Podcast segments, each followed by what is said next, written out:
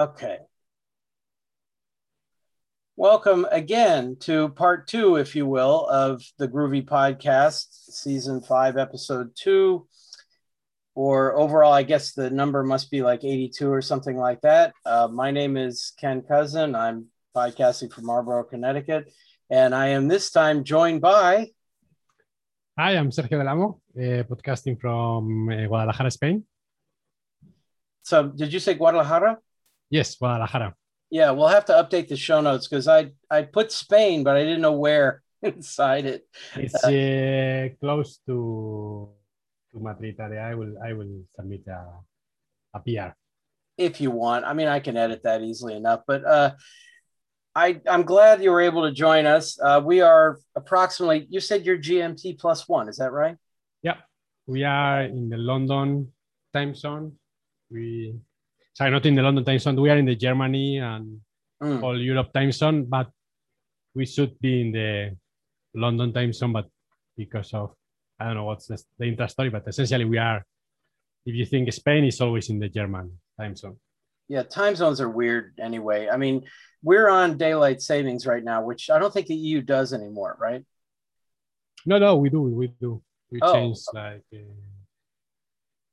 around So- my birthday always, like once uh, around the end of October we changed one hour, and I forgot when we changed.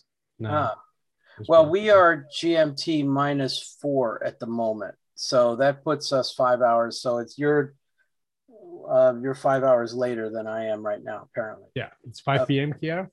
Um, so typically I work with people in San Luis, and they are like they jump between six and seven hours normally. I think it is. Hmm, hmm, yeah. So I mean, I know Central European time is GMT plus two. I see that a lot, uh, but you're one from that. At any rate, nobody cares. Uh, let's let's talk a bit more about what we're actually supposed to be talking about, which is the you know the the groovy stuff for episode 82 for our season five episode two here.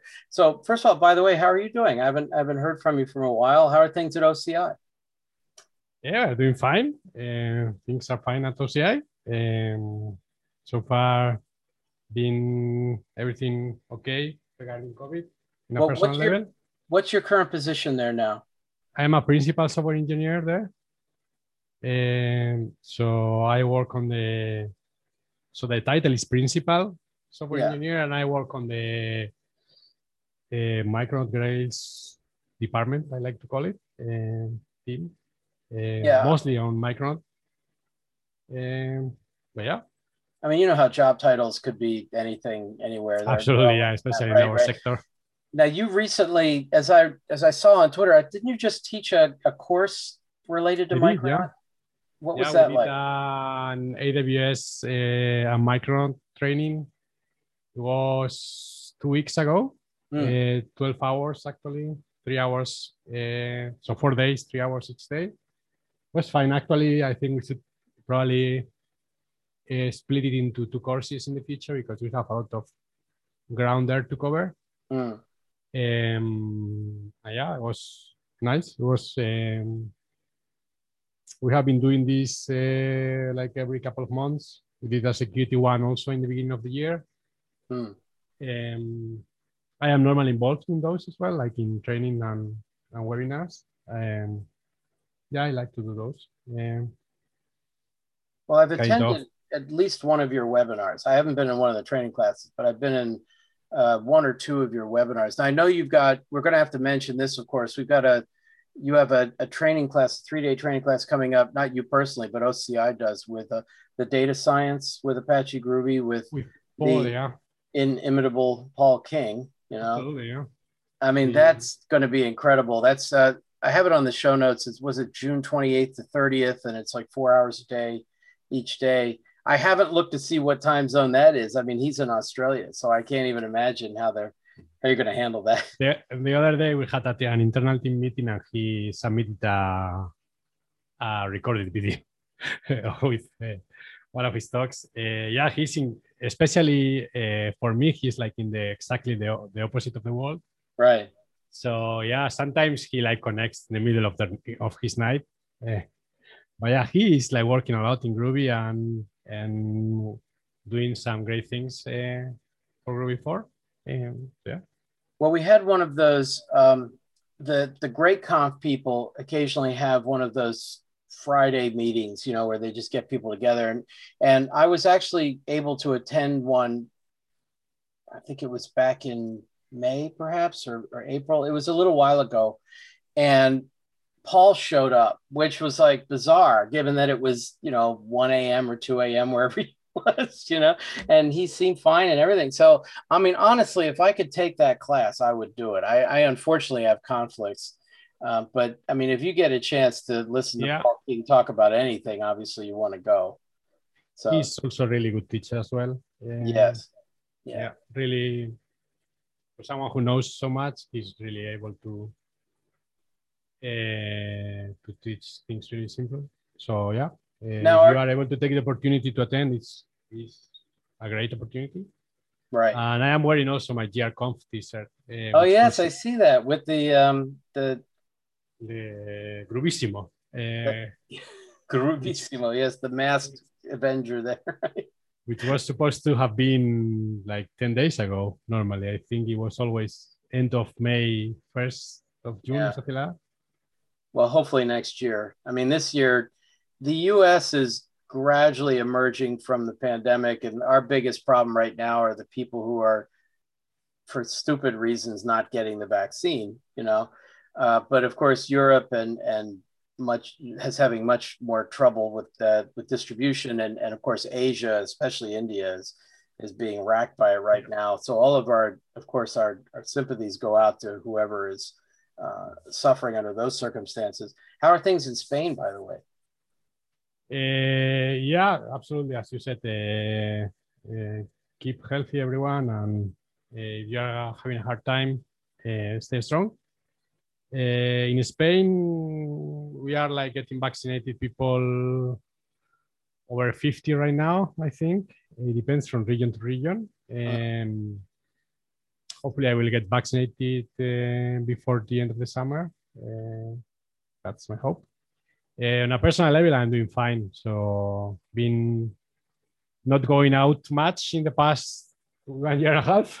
Right. So, pretty much, uh, I mean, pretty quiet with uh, the kids and and my wife. But yeah, everyone fine in my family. My parents uh, got vaccinated uh, recently, and also my my in-laws as well. Um, my wife is a health worker, so she got vaccinated like early this year. Good, good. Uh, yeah, I, I have been lucky enough that uh, everyone is fine. Here in Spain, we have a big uh, death toll, and and the country is gonna take time some time to recover. But it seems like we are seeing the end of the tunnel now. Uh, Well, let's see how it goes. And we got out of lockdown uh, last month, and things are. I, I think now with the summer and everything, like people are like, we are all quite tired of the situation. Oh, yeah. well, but- science works, you know, I mean, it, it, it worked. You know, we, we, it's kind of a miracle that we got these vaccines so quickly. Uh, it, for me, I was just, it was one of those few times in my life where being old actually was an advantage, you know. So I was able to get the vaccine relatively early. Ours came in in March, you know, for for my time frame, my my age group, and everything. And I'm still bugging my son to go get a second shot. So you know, it's it's that kind of silliness. But yeah, I mean, more to the point, you know, back in keeping with what we're talking about. Uh, hopefully, GR8Conf will be back better than ever in 2022, presumably. I haven't heard anything, but I'm sure that that um, Soren wrote me the other day in the chat, and I think he, I think he will do it. I think he, he will run the conference uh, next year, and I think that's great news. I will try to attend, uh, and I recommend everyone to attend because it's Copenhagen is well, the, the nice question city. The question in my mind is is does Greach have any chance, or is it way too early to, to know? Uh, I don't know. So Yeah. my plan right now is, um, uh, to be honest, I don't know if there will be a Greach next year. Um, still undecided, but uh, uh, have to see how a couple of things play out, but uh, we'll see. We'll see. Yeah, I mean, it's basically the only answer that anybody can give at this point, right? I mean, there's still so much uncertainty as well. Uh, yes. Now, speaking of conferences, by the way, I did notice that you tweeted that you're going to be speaking at ApacheCon at home in October. Yeah. Is that right? Yeah, that's a, a virtual conference. Um, there are like also like a free tier. So if anyone wants to attend, please uh, don't hesitate. Uh, I think Paul will be speaking as well. I think he's the chairman of the yeah. I'm of, I'm actually Groovy track. I'm actually going to be speaking as well. Uh, so I'd say I'd see you there, but of course it's online. So. Yeah, we'll see what, you virtually. What's your topic, by the way? So I'm going to be talking about um, building a static website with uh, Groovy and Gradle, um, which is something that I have been doing lately. Uh, so I built my personal website with uh, Groovy and Gradle and Micro website actually and the Grails website. Uh, they have been built with Groovy uh, for a long time. Now Micro website is built on WordPress, but we built a lot of the, so for example, the guides website is built with Groovy and mm. Gradle. And we do like a, we actually, I am pretty proud of the work we have done there. We have like a, a so we have like uh, automated the way we generate like these tutorials so that we are able to up upgrade them in the next version of Micronaut without changing the code. And we leverage the infrastructure that we have basically to create new Micronaut projects to basically update the tutorials. Uh, we have uh, been using a lot of Groovy to do that. For example, today I was, or yesterday we were like, um, so we are like, we had like quite slow build times because we were like running the test of all these sample applications and we generate sample applications for Gradle, we generate sample applications for Maven.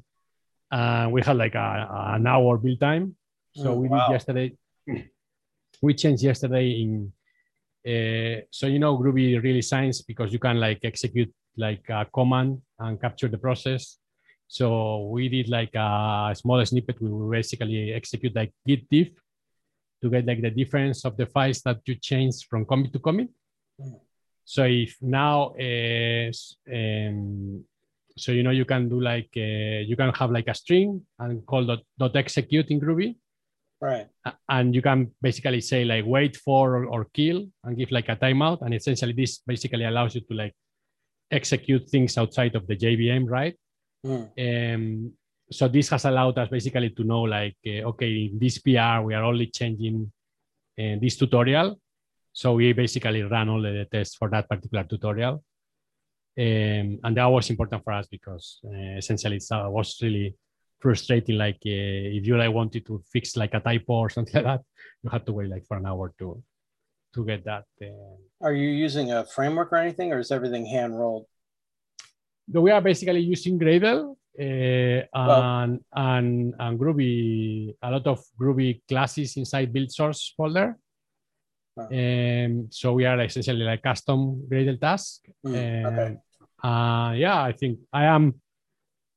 Uh, I am still quite in love with Gradle, and I uh, think Gradle is awesome. Uh, so yeah, uh, well, back to your back to your original question. I will be talking about static website generation with Groovy. Hmm. Uh, and yeah, it will be in the context of of my experience, which yeah, I think it has a lot of value static websites because they never go down. So well, I, I definitely want to hear about it because my website is hopelessly out of date. I, I really need to replace it with something new. And uh, I'd love to hear, you know, what you use there and, and see if I could take advantage of it.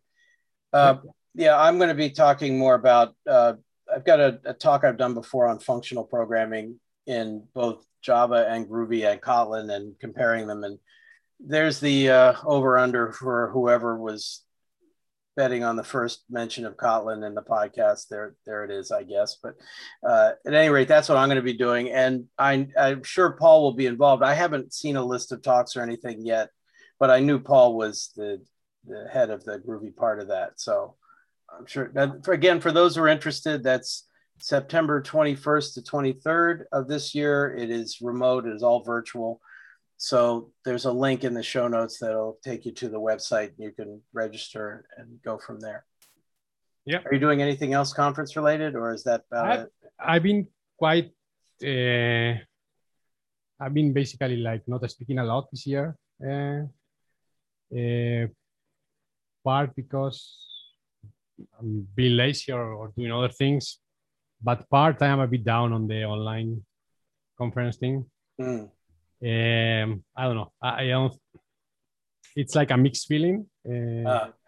so I, I see a lot of potential in in, in distribution of, of content online and in video, uh, but I see more like potential in on demand and things like what you are doing in O'Reilly Mm. with the on demand training courses. But the conference is like I am myself not like attending any conference, virtual conference, like for the whole like I don't know. I'm not taking like two days of vacation and going in my couch and attending the the, the whole tracks as I would Right. normally do when I go in a conference, right? And I think it's pretty much the same for everyone. Um, and for the speaker, it's a bit difficult because um, you get less out of the conference, right? Because you, you are don't do like all this networking that you normally do in conference when you speak. Uh, and also like um, I don't know, sometimes it feels like you talk to the vacuum there. Mm. And but yeah, mostly just trying to get survive this COVID situation. So I'm doing like less outside of and yeah, less less conferences. I have my my plate full with other things. So. Oh, I understand. I mean, it, it, it is uh, pluses and minuses. It's nice not to have to travel. It's you you lose a lot of the interaction. You lose a lot of the interaction even with the attendees. That's the downside. But you know, at any rate, hopefully that'll be uh, all that'll all change next year. You know, we'll Yeah. see how things go this year where things are transitioning, but we'll see. Uh, since we got you here, let's talk about things that are more directly related to what you do. I mean, you want to talk about the the recent Micronaut releases, both the, the the general availability and the milestone on three, and what's coming with Micronaut. And you also work with um, with Grails too, right? Yeah, I, I do work less, less in the Grails uh, open source project. Uh, so I have been supporting some clients with Grails in the past year, like working in their projects, but in like contributing to the to the open source part of Grails, uh, I have been doing less. Uh, the heavy the heavyweight there is uh, Puneet Behl, uh, so he Yeah. has been doing an awesome job there. Uh, and also, uh, like David Estes uh, got really involved and has been a, a wonderful job there as well. And Um, I'm sorry, who did you say? uh, David Estes, I believe, is the creator of the asset pipeline, right? Or I am just mispronouncing his name. I don't think I Uh, know that person. No, Wait, who did you say again? I, I did I miss it David again? Estes. Oh, David Estes. Yeah, I know the name. I haven't met him specifically, or if I have, I'm probably forgetting, and you know that could be very much uh, as well. So he's also involved in the uh, the foundation. As well. I think he is. Yeah, I think like Yeah, he is also like um. So they are running like um. So now it's like uh, Grails is being maintained by many people, not just uh, people from OCI, and it's right. wonderful to see the community uh, picking the baton there and and they are doing great work and other companies are getting involved as well with the foundation uh, i don't think that's official yet but uh, yeah i think that's great that um, yeah that um, there are, as you know there are many companies who has who have great applications in production so it's good to see that uh, they're involved in keeping the framework going forward and Well, how about the Uh, Micronaut stuff that you actually work on directly? Yeah, in Micronaut, I am. Uh, so we are working now heavily on Micro 3. And, and the Micro team is growing actually. We have some people here at OCI and some people in Oracle. Uh, so we have, uh, of course, Graham in Oracle, but also Burt, who is uh, really famous in the Groovy community. Uh, uh, so Burt uh, Beckwith, the creator of the Grails Spring Security Core plugin and all these families of plugins, he's working in Micronaut as well, in Oracle. And yeah, there are like um, a handful of programmers also in uh, full time in working in Micronaut in Oracle. Uh, so it's uh, we do like a joint call with them like every Tuesday and Thursday. So we are uh, coordinating both companies in the framework. Mm. forward in terms of what's coming in Micron 3, many things. Um, uh, for me, things that uh, end users will use a lot is probably like um, improvements in uh, generics injection. And let me give you, for example, um, an example that I did in a client project is like uh, we had some functionality to import files into an application. And this particular client has like the, um, he needed to import like CSV files and he needed to import like Excel files and XML files. Uh, we had some common logic, but we have some uh, parsers which depended on the input file. Um, and we had like a, I don't know, like a parser who, a being which defines how to read like a line in Excel and a line in a row in CSV and like an XML uh, element. And, and now in Micro 3, you can like have like a generic uh, and basically inject depending on the bean the mm. CSV implementation of that or the Excel implementation of that. So if you are like, um, yeah, if you are basically have like a such a use case of generic and uh, injection points, and you are like suffering a little bit uh, and using like name qualifiers to work around that, now you should be able to use like um, to leverage basically Java generics to inject the, the generic that you're looking for um, and uh, we are like uh, replacing the so the the, the default the reactive library that Micro 2 uh, was using is RxJava 2. Uh, we're gonna uh, replace that uh, by Project Reactor. Um, oh, you really are. Okay. Yep. And I was actually today like doing like a bunch of flowable replacement with Flux and things like that. Right. I mean, for so, those who don't know, I mean, uh, there's a specification for reactive streams. It's actually at reactive-streams.org. And that specification is adhered to by a variety of libraries, both in the Java space and in the JavaScript space. I mean, RxJS adheres to that. Uh, and in the Java space, while a lot of people were using Rx J, uh, RX Java and still are actually. The Spring people, interestingly enough, were heavily involved in Project Reactor, and that's the one they use under the hood. And even though there are adapters that connect Project Reactor to these other libraries that uh, still adhere to the spec, it's kind of nice to see that Micronaut is now using the, the Project Reactor library under the hood. I mean, these in, these interfaces, publisher, subscriber, subscription, they're all they're even in Java now. They're in Java 9 but it's you nobody would want to implement those interfaces yourself. You'd want to use a real library and, and project reactor is certainly one of the leading ones. Was there a reason why they decided to switch to that one? Uh, so i think the main reason is because project reactor i believe is going to give us like uh, an easier uh, easier to work around in instrumentation. Okay. Uh, so we have some specific features that uh, we had like to have like some custom code to deal with instrumentation RxJava 2, uh, which hopefully the life will be easier using Project Reactor. Um, uh, just to be clear, uh, people are gonna are still gonna be able to use RxJava. So right now we support also Project Reactor. So we have like a dependency that you can add into your project and already use the Micro 2 uh, Project Reactor uh, and also RxJava 3 as well.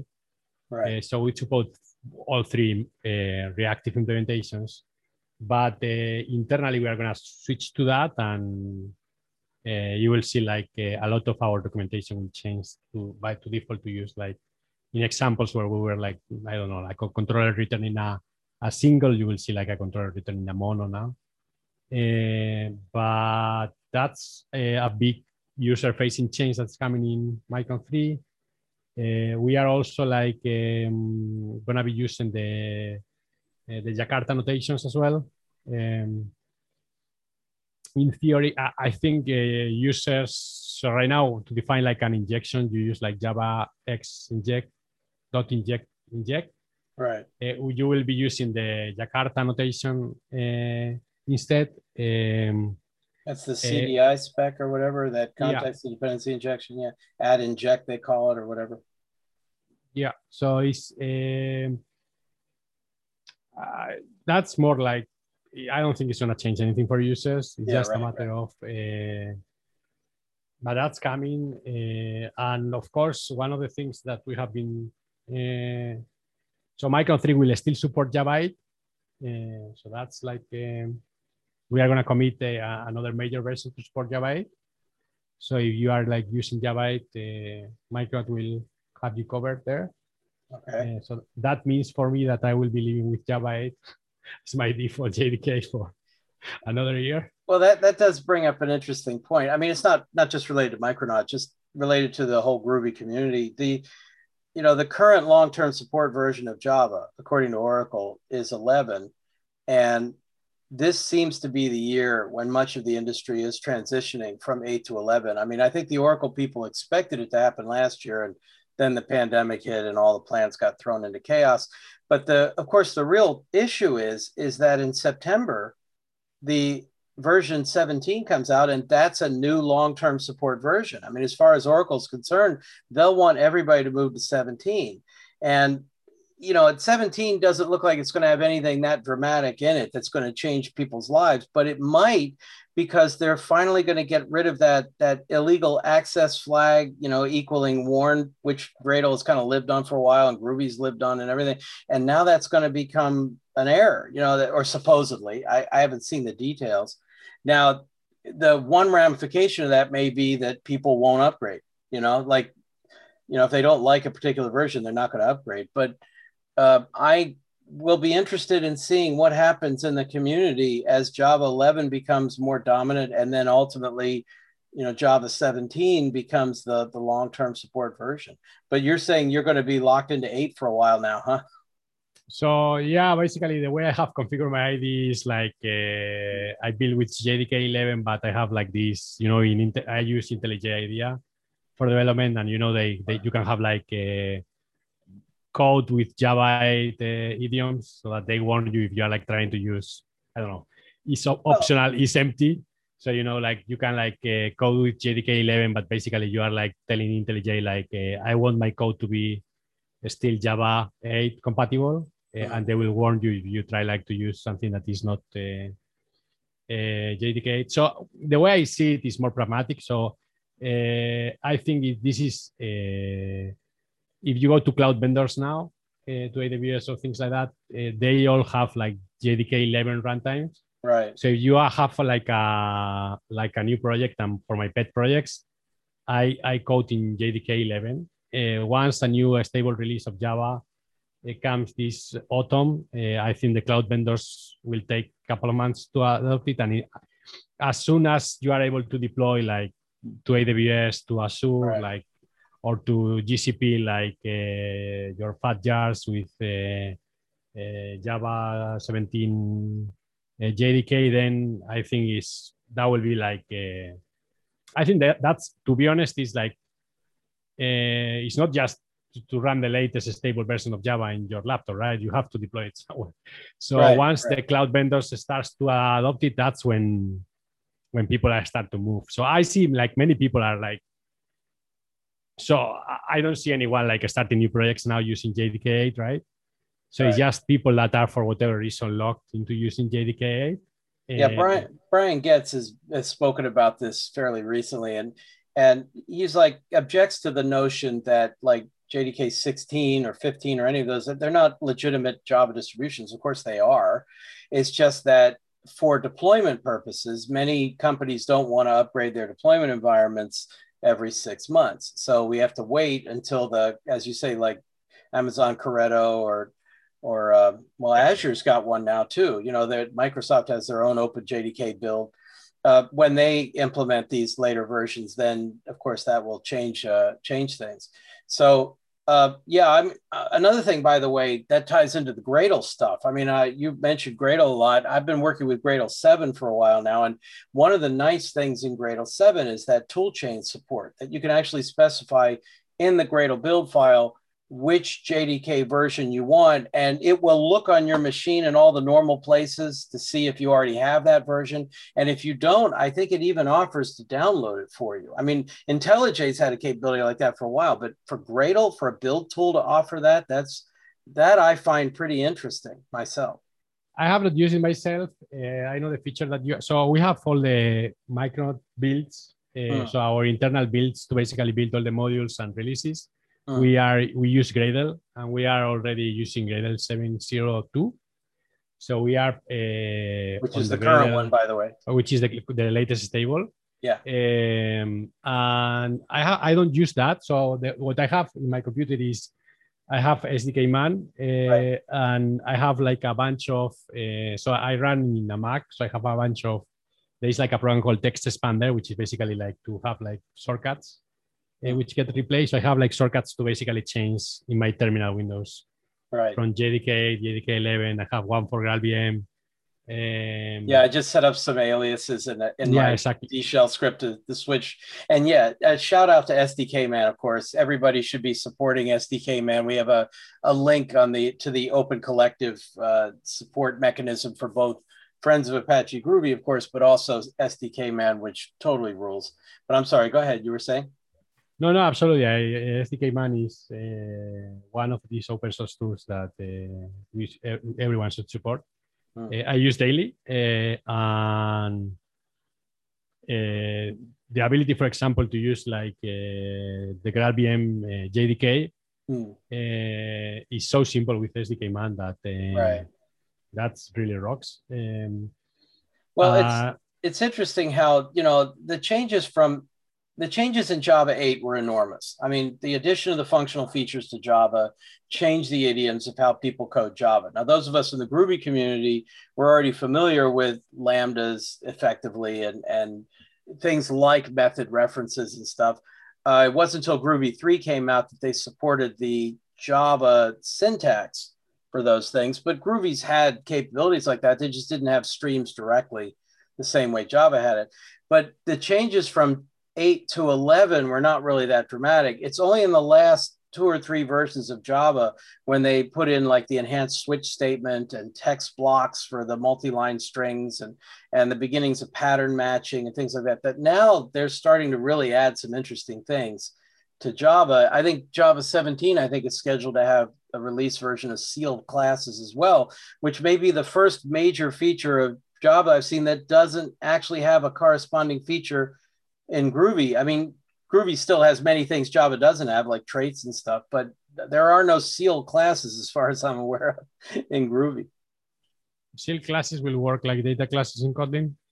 Well, no, uh, the, the data class analogy is records. So that's what they have in Java. Records were actually released in 16 and the problem with records, in my opinion, again, this is all my opinion, is that because they changed how the constructors work, like there's no default constructor and there's no getter methods in the normal mechanism, and they're all final and immutable.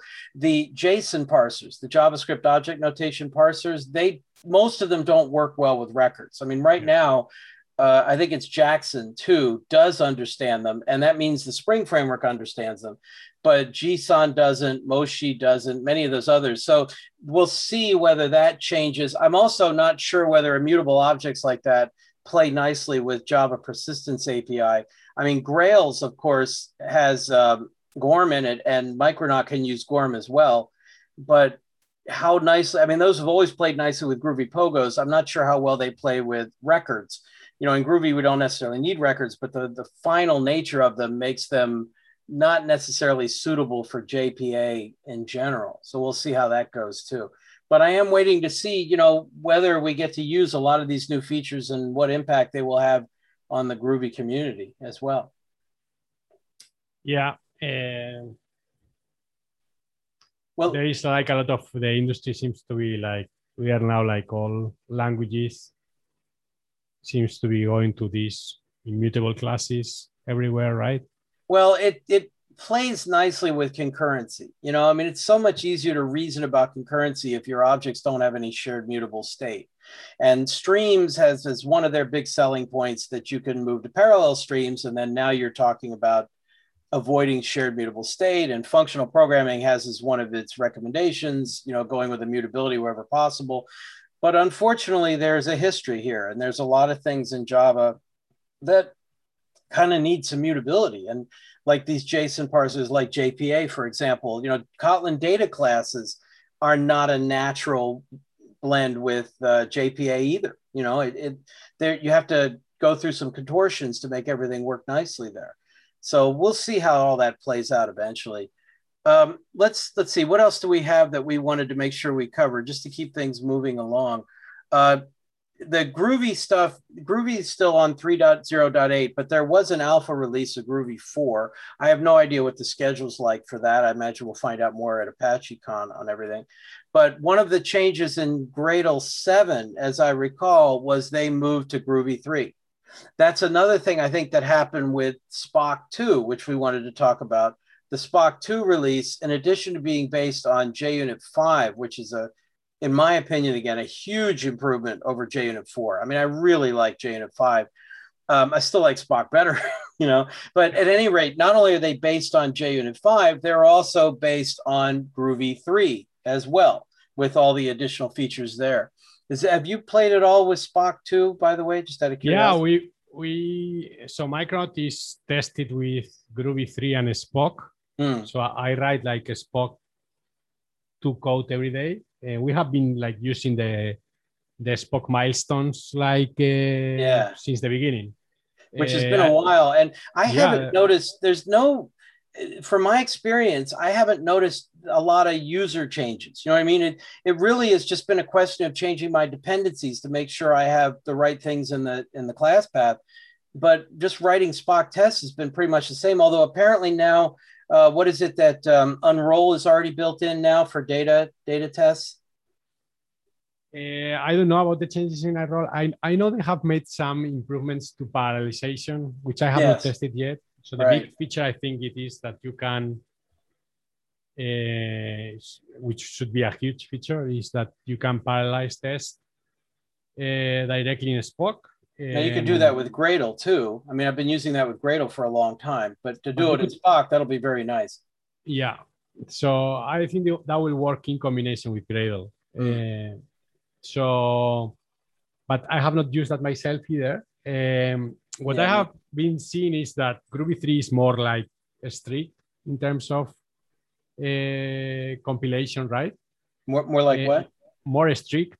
So oh, like, strict. Uh, oh, okay. So that's something that I I, I noticed, uh, which is not necessarily a bad thing. Uh, So, um, so for example, I, I I spend my days writing code in Java and testing Groovy.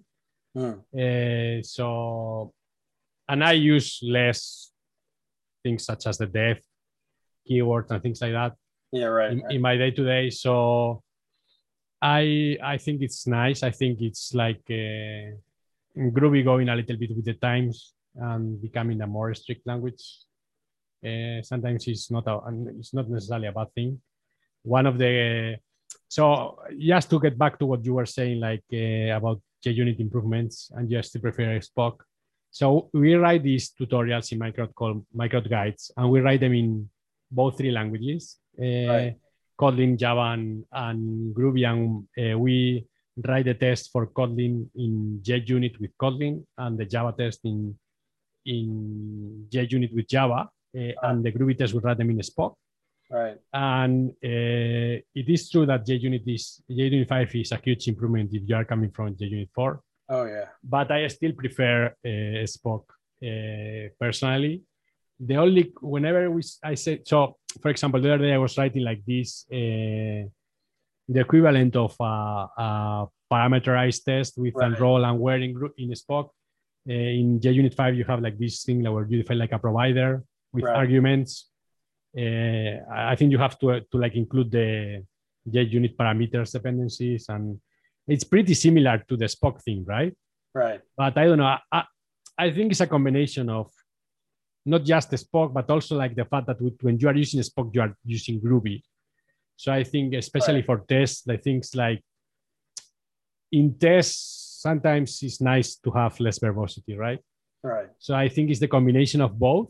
Uh, but I, uh, so I live in the in, in I live this dual life where I write the unit and Spock like daily, and I still prefer uh, Spock. So. Oh yeah, I mean the the JUnit five parameterized tests are a huge improvement over what they had at JUnit four. It's really nice to be able to specify like getting your your test data from a method, you know, and or from an enum or anything like that. But they still don't rival the the nice data table tests inside of of Spock. And of course, the fact that you're writing in Java means it's inherently going to be more verbose than what you're going to get in Groovy.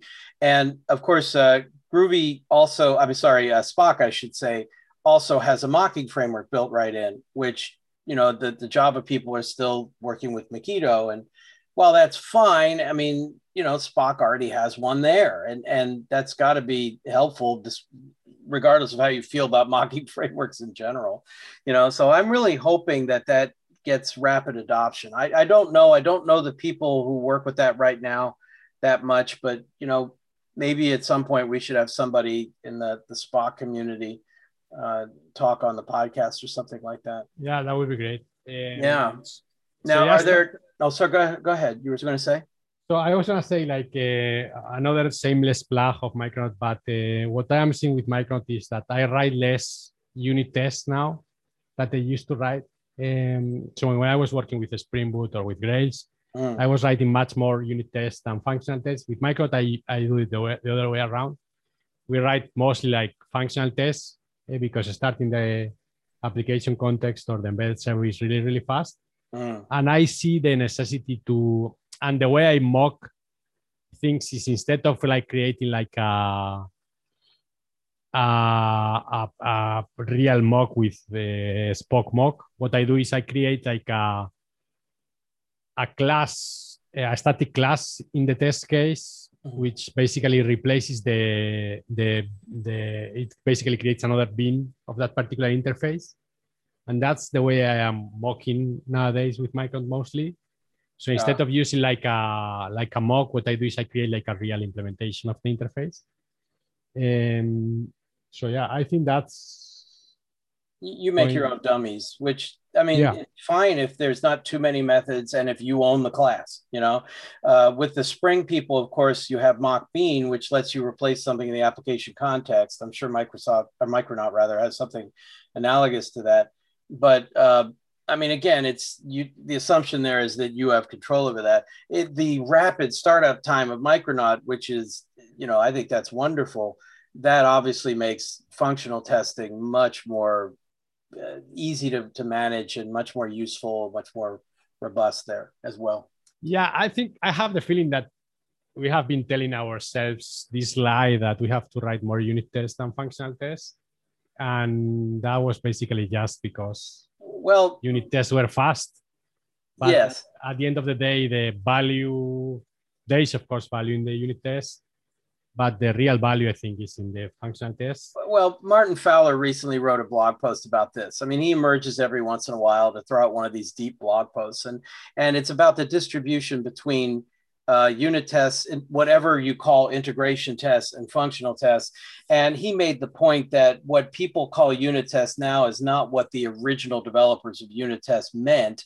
They didn't necessarily mean a class in isolation with everything else mocked. They meant a single unit of set of classes operated together, which we often lump now into integration testing yeah. ideas there. And you know, then there's this: is it a pyramid or is it more of a, a, of an oval. You know, it, it, you know, the wars have been started over less. You know, all yeah. I know is that if it's not at least tested, I don't know that I believe it. And certainly that's true about my own code.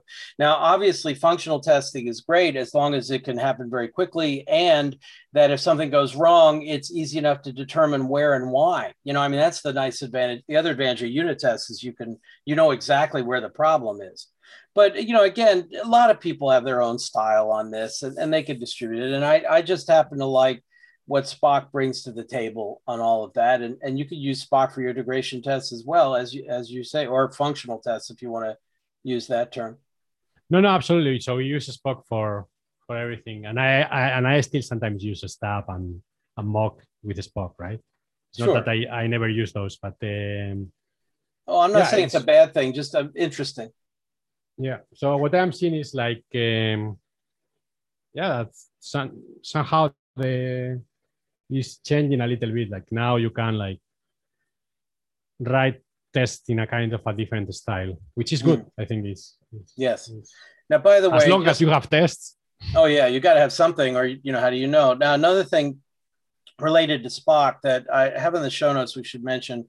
Uh, Trisha Gee has done a lot of work putting together a nice Spock tutorial for IntelliJ, and it's a like a multi-part tutorial and then there's a corresponding YouTube video where she basically does the whole thing live.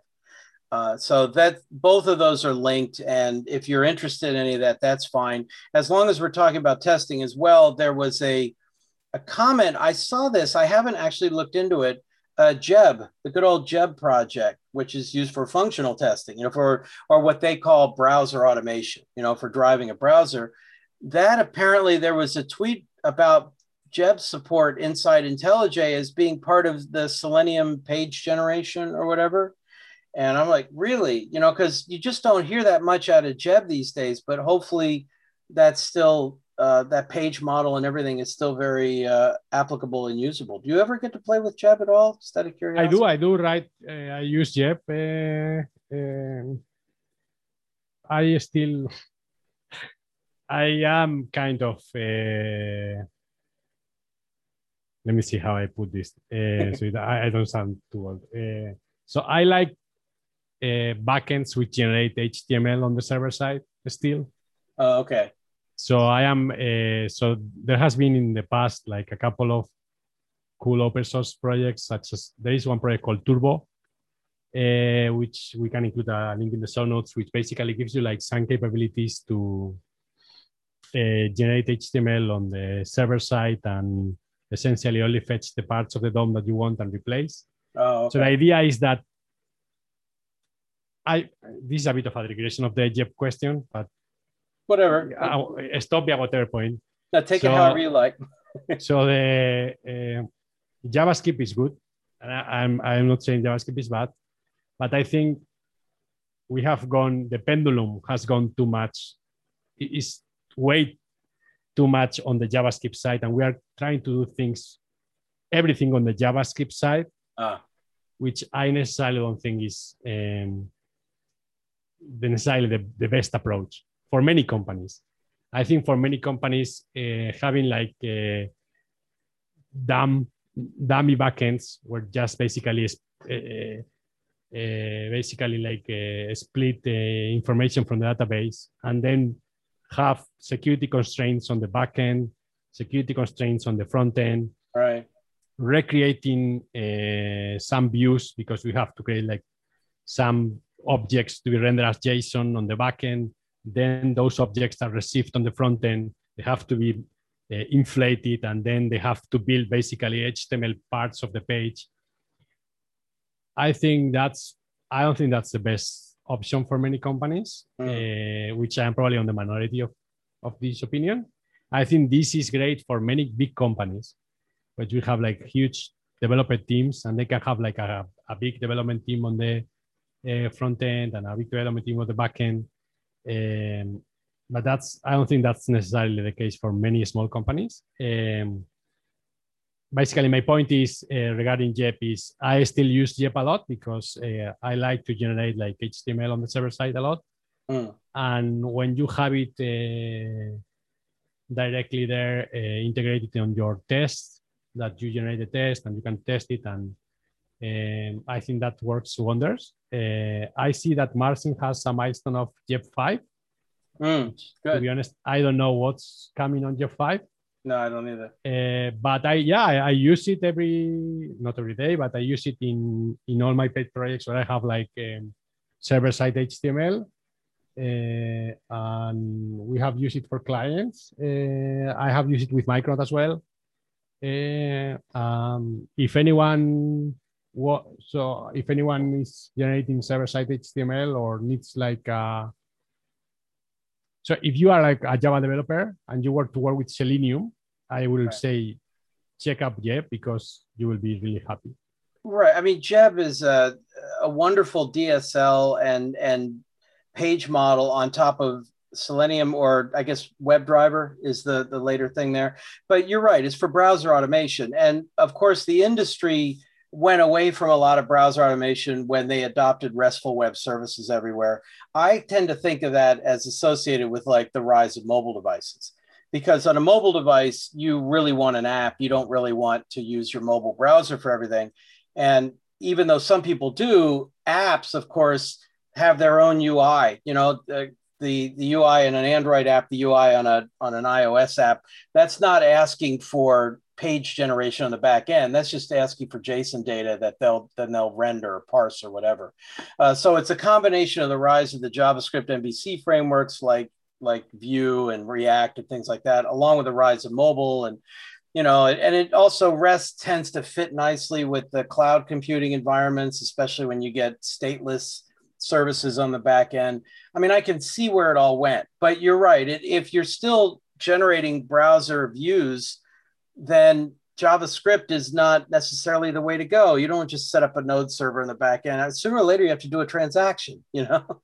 So I think some there is some part of the people who are like uh, creating like front ends uh, with JavaScript, and when they are writing like functional tests, I think they are using things like uh, Cypress. Mm.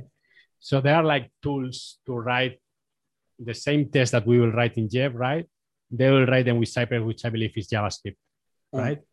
So I understand the appeal, right? You yeah, write, right, you are like a front end developer who is comfortable with uh, JavaScript, and you want to write the, the front end test with the same technology. So I think in the past, the people on the back end, such as myself, uh, we were like writing, we were like creating more front ends as well. And we were comfortable writing functional tests using Selenium, right? And using things such as Geb or at the end of the day, Groovy or Java, right? So I think there is some part of, I think this Selenium part uh, of the JVM ecosystem is, I don't know if they have less traction, but I think they have, I think some of the testing is going, is moving to the JavaScript world because the front end code is being written there, right? Well, the, yeah, the argument being that if you know you can in fact drive in a nail with a wrench, but is that the right tool to do it with? You know that, that's the idea. But I get that. I mean, uh, the other thing, of course, the other pendulum that swings back and forth is something I see in the Android world a lot, which is the move to a component-based architecture. You know, and Java's had experiments with that over the years. One of the more infamous ones being Java Server Faces. You know, where your your your whole front end was built in Java, really, even though it, it took some doing. And of course, the Android people now moving to Jetpack Compose and all these components, they're trying to do something similar and trying to get all the same advantages out of it. And we'll see, you know, maybe it'll work, maybe it won't. I don't know. Uh, but it's something to keep an eye on. Uh, let's, before we go, uh, just want to see if there's a couple last things we want to talk about. I don't want this to go too long. That's all. Uh, for example, I noticed uh, one of the particularly silly things that apparently we missed during before the after since the last podcast was that Grail's mascot now has a name. Apparently, right?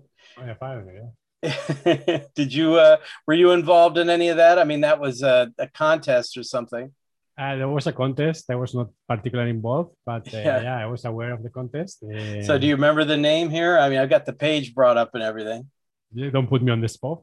No, no, no. Yeah, it, it, it, looks like a knight, and it's now Sir Gideon of Grail. Yes, apparently. Exactly. Yes, exactly. with a page that says "Hello World" and everything. It doesn't. Uh, it's got a list of winners there. Uh, uh, boy, I'll probably mess up the names if I mention them. So I'll just say check out the link if you're interested. So that that was done back in March, and okay, uh, good. Grails that, that, has a mascot, and the mascot now has a name. You know, that's good. That's yeah. why I was always happy with um, uh, with your uh, newsletter having a, or actually our, our little uh, octopus here, right?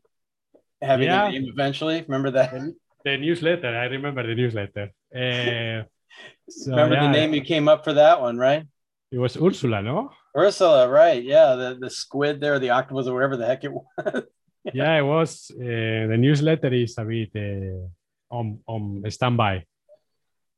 Yeah, well, I I understand that. I have a newsletter that you know the Groovy Calamari uh, newsletter, of course, for those who are not aware. Um, I mean, I put out a newsletter every week, so I could give you a hard time about that. Have you noticed that I don't, by the way, that I don't give you a hard time when you don't put out podcasts or, or YouTube? I just mentioned this in passing. Let, us we'll yeah. just move on. it is really nice to be on. So I thought you were changing the format of the Groovy podcast to be like a yearly podcast with only one episode per year. And I yeah, was surprised okay. when, when you told me like to join you today because yeah, I, I asked like... for that. Yeah, I, I, asked for that. Very good, very good. Uh, another speaking of Android, by the way, I couldn't believe somebody did this, so I had to add it to the show notes. Did you see somebody made an Android Groovy shell? You actually can open up Groovy SH on an Android device. Yeah, I didn't know that. Little mechanism. I have not tried it. I linked to the user manual. I'm scared, you know, but I, I'm going to have to try that because just the idea of doing a groovy shell on an Android device just is just too funny, you know, not to include in there. Uh, there was one other thing I want to mention. We got a pull request on the on the show notes from last month or last episode, which I missed, unfortunately. Uh, so I added it to this one. It's um, let me refresh here. The author is uh, Marcin. Okay, let me try this. Uh, Zayakowski, I think it is, Zayachowski. I, I it, I'm probably getting it wrong. At any rate, he pu- he created what he called a, a Gradle Nexus publish plugin.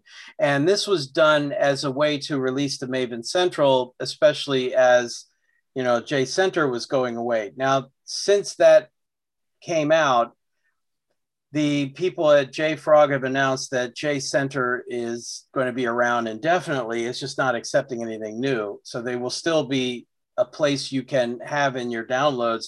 But I've noticed that in IntelliJ, when you open a Gradle build file, JCenter as a method, you know, inside the repositories is now deprecated. It actually has a line through it saying, don't do this. And that happens on Android apps as well, saying, you know, yeah. don't use that, use Maven Central from now on. So we'll see.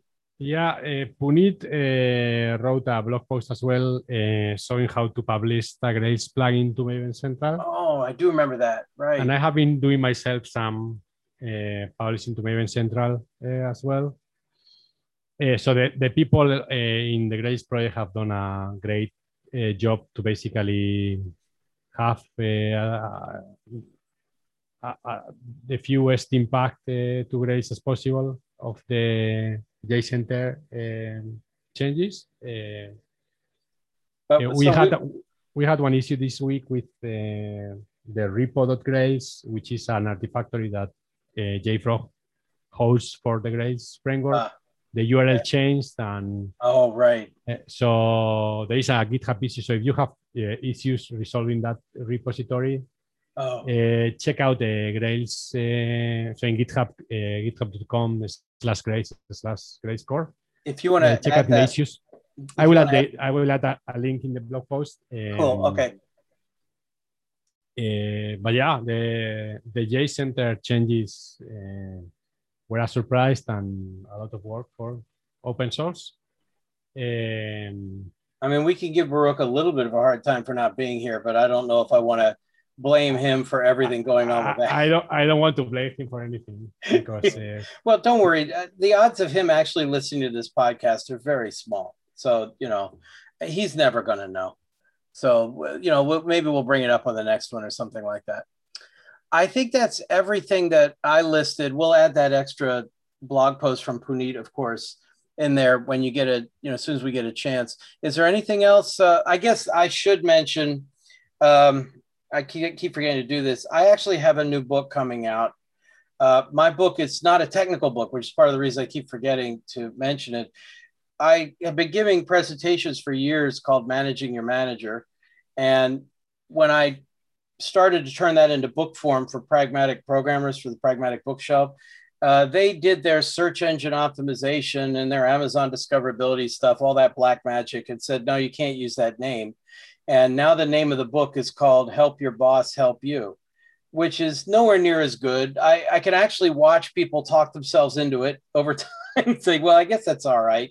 Uh, that's but that's the name of the book. It went to the publication process, well, Monday of this week. So expect the, I mean, the, the text is complete. You can get it as a beta.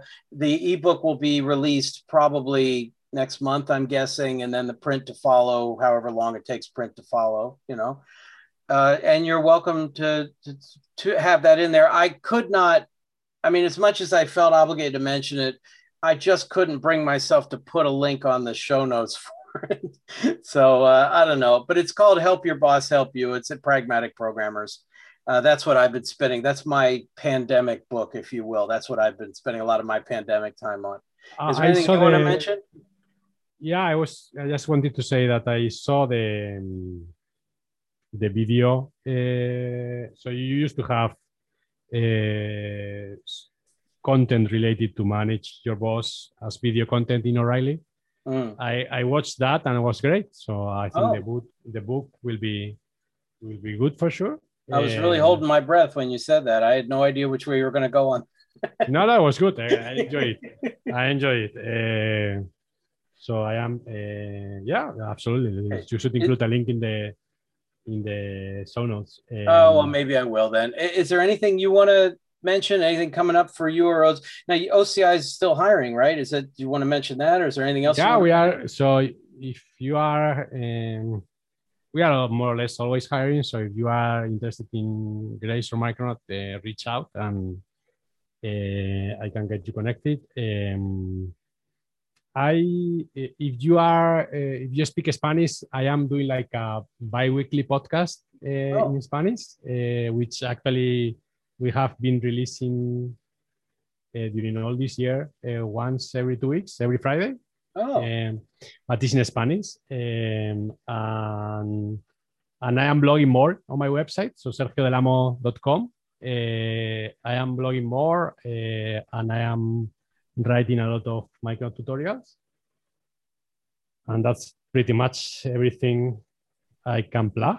Um, well, we'll have to we'll have to put a link in there somewhere because the only link I added at the bottom for you was was object computing. But if you want to put in yeah, your actual homepage. That'd probably be very helpful. You know, just yep. just add that at the bottom as well. Um, I think that's everything. I'm trying to remember. Oh, we should thank No Fluff Just Stuff, the, the conference tour for for hosting the the homepage for the Groovy podcast. Uh, everything should eventually be there. If it's not, I'll have to bug the people there to update it. Otherwise, uh, my plan will be to convert all this and upload it as a podcast and and also the audio form uh, today. So you know, if you have any other suggestions or comments, or anybody who's listening has suggestions or comments or things they want to add, uh, please feel free to contact us at uh, the Twitter feed, the at Groovy Podcast Twitter feed, or at either of us uh, directly, or or harass Baruch because I mean, there's no downside there. You know, feel, feel free to give him a hard time about whatever. You know, uh, that sounds fine so again, I want to thank you very much for taking the time, you know, to to to be on the podcast. And you know, it's it's always better to have someone, you know, harassing you from inside than from outside, right? You know. yeah, nice. To, thanks for inviting me. It was a pleasure. Uh, looking forward to the next episode in 2022. Yeah, and uh, I'm looking forward to the to the groovy calamari at some point too. at some point in the future. no, we'll see what we can do. Okay, well, uh, thank you uh, very much. Uh, really appreciate it. And we'll talk to you uh, soon, hopefully. Yeah, thank you, Ken. Take care.